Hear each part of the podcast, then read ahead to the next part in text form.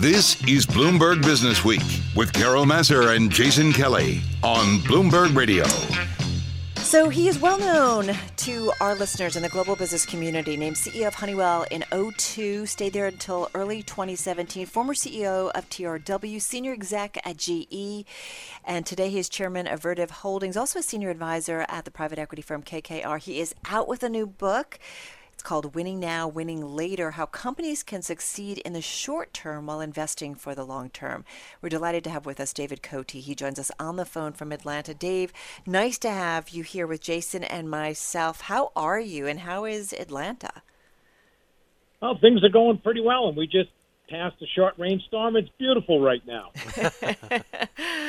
Well, I was talking to my folks down there, Dave. They live there in the Atlanta area, right in Buckhead, and they were saying it's kind of a strange time because obviously the cases are rising a little bit, but Atlanta feels a little bit open. I mean, I wonder, as someone who understands so much of this, especially from an economic and a business perspective, what's your short-term? We're going to talk about short-term and long-term, but what's your short-term outlook for the local economy there? Well, I mean, you're right. Things are a little more subdued here, as they are everywhere. But when it comes to how do we manage our way through this, it comes back to me that same principle, short-term, long-term, and that's you have to figure out how do you accomplish two seemingly conflicting things at the same time.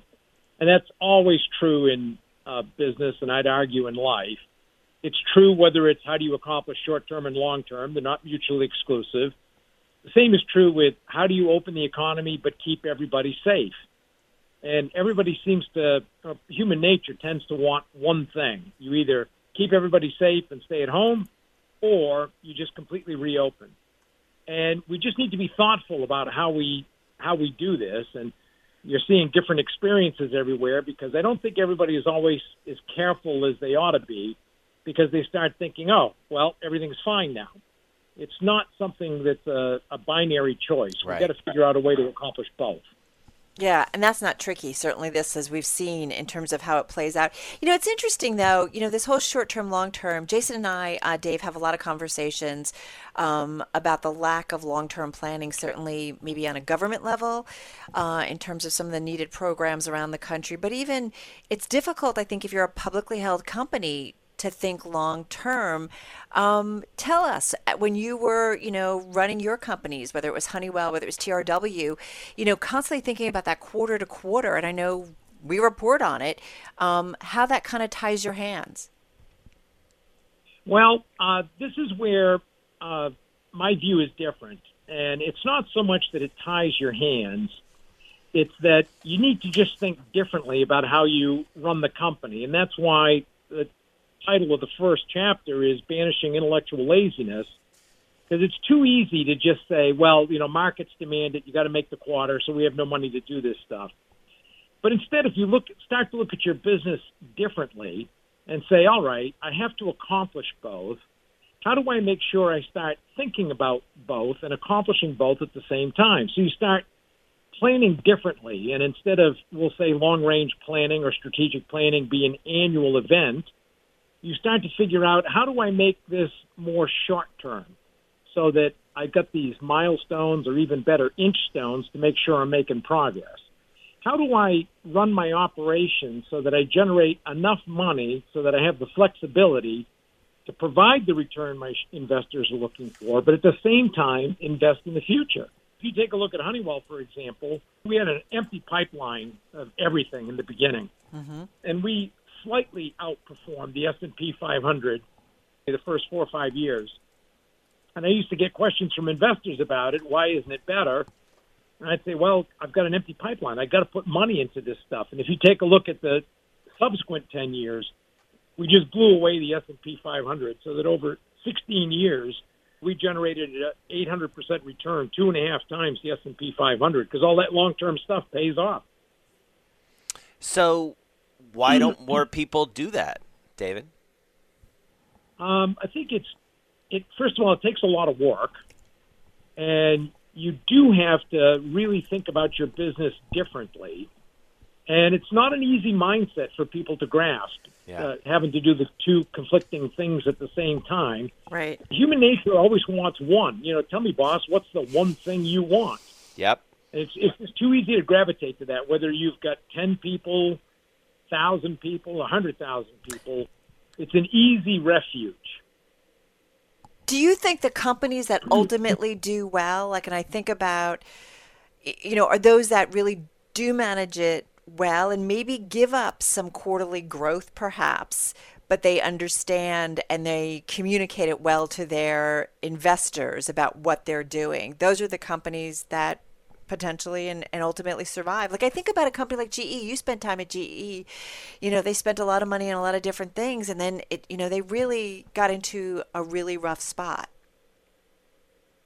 Yeah, not all long-term spending makes sense.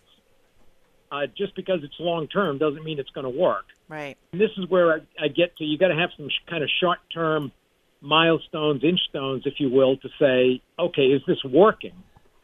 And I often say there's three aspects to leadership. The first is mobilizing a large group, which is the most visible, but it's 5% of the job. The second one is picking the right direction. And then the third one is making sure that the entire organization moves in that direction. And I think we did a pretty good job at Honeywell in saying, okay, what are these long-term seeds that we're planting, and are they going to pay? And if they stopped paying, well, we stopped working on it. Right. Mike's successor is doing the same thing. So it makes me feel pretty good about where that's going. And that's what we're doing at Vertiv Holdings, also, where I'm executive chairman. Got to ask you about leadership, because we have gone through the last few months, it feels like, waxing and waning as a society, as a culture, so many crises that we're facing. And you know, you served at the top of a number of companies. You also served on the board of the Federal Reserve Bank of New York, I believe. So you understand the workings of government and companies in the corporate world. What do you make of leadership of the, let's just start with the first crisis, the coronavirus crisis that we've seen from both the government level and maybe the state and local level? Well, I think there's going to be a lot to learn when we do the postmortem of how could we have handled this differently?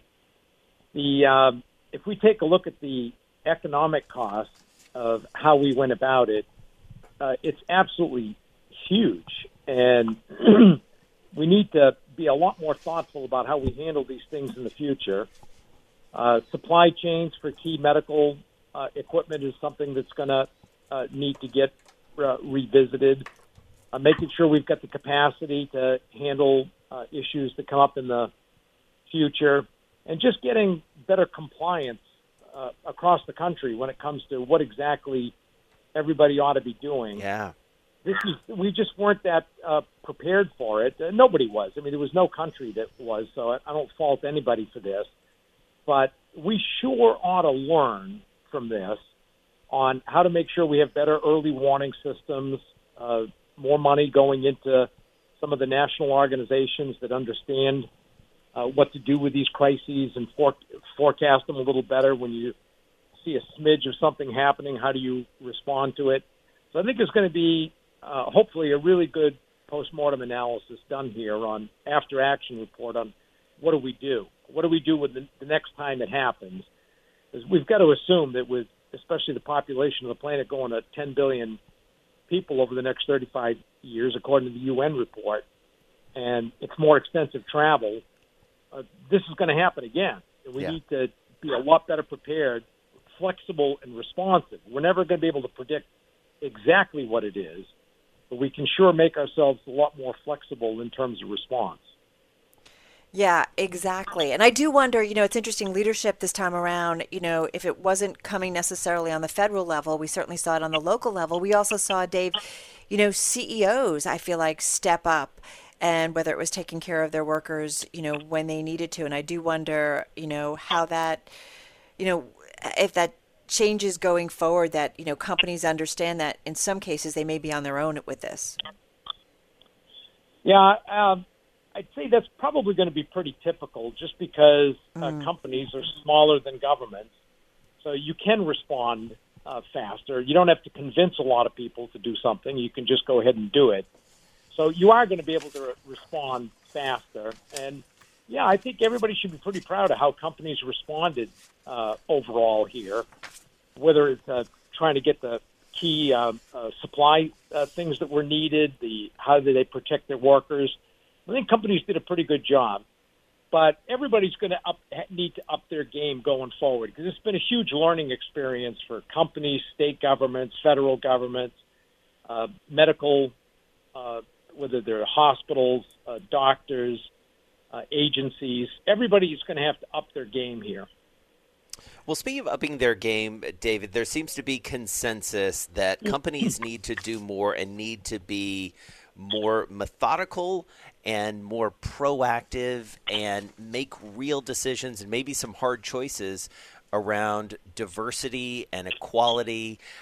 You know, you're there in Atlanta where so many things have happened historically and of late around questions of civil rights and the gross inequalities that exist in our system. So much of it is economic. As a leader, how do you think about this? How do you think about it at your company? And what are some of the conversations you're having? Well, I'd say I have to preface all of this, of course, with I'm a 67-year-old white male former CEO who grew up in New Hampshire. So it's not the last thing I ever want to pretend to is that I'm an expert in this area or that I've got it right. I would say, though, I do think this is another area where both a short-term and a long-term approach can make a difference. On the short-term side, there's all the stuff that we need to just do better than we do today. The hiring side of it, well, and I was pretty proud of our track record at Honeywell, criminal justice reform, policing tactics, those are all things we ought to address. However, there's a big long-term aspect to this that I don't think gets talked about all that much, and that's, okay, what are some of the root causes for why minority populations are overrepresented in the lower socioeconomic classes? And if we take a look at one, I'd say education. And the way we fund education, based on property taxes largely, which means wealthy school districts have more money, better schools, poor ones don't. Yeah. And unless we do something to address that, we just perpetuate these class distinctions, which, yes, affects minorities, but also affects white families that are in the same boat. Yeah, and no. I'd really like to see more discussion about some of those. What are some of the longer-term things we need to do? All right. David Cote, got to leave it there. Thank you so much. Come back. We would love to talk more. David Cote, of course, former Honeywell CEO. Check out his book, Winning Now, Winning Later.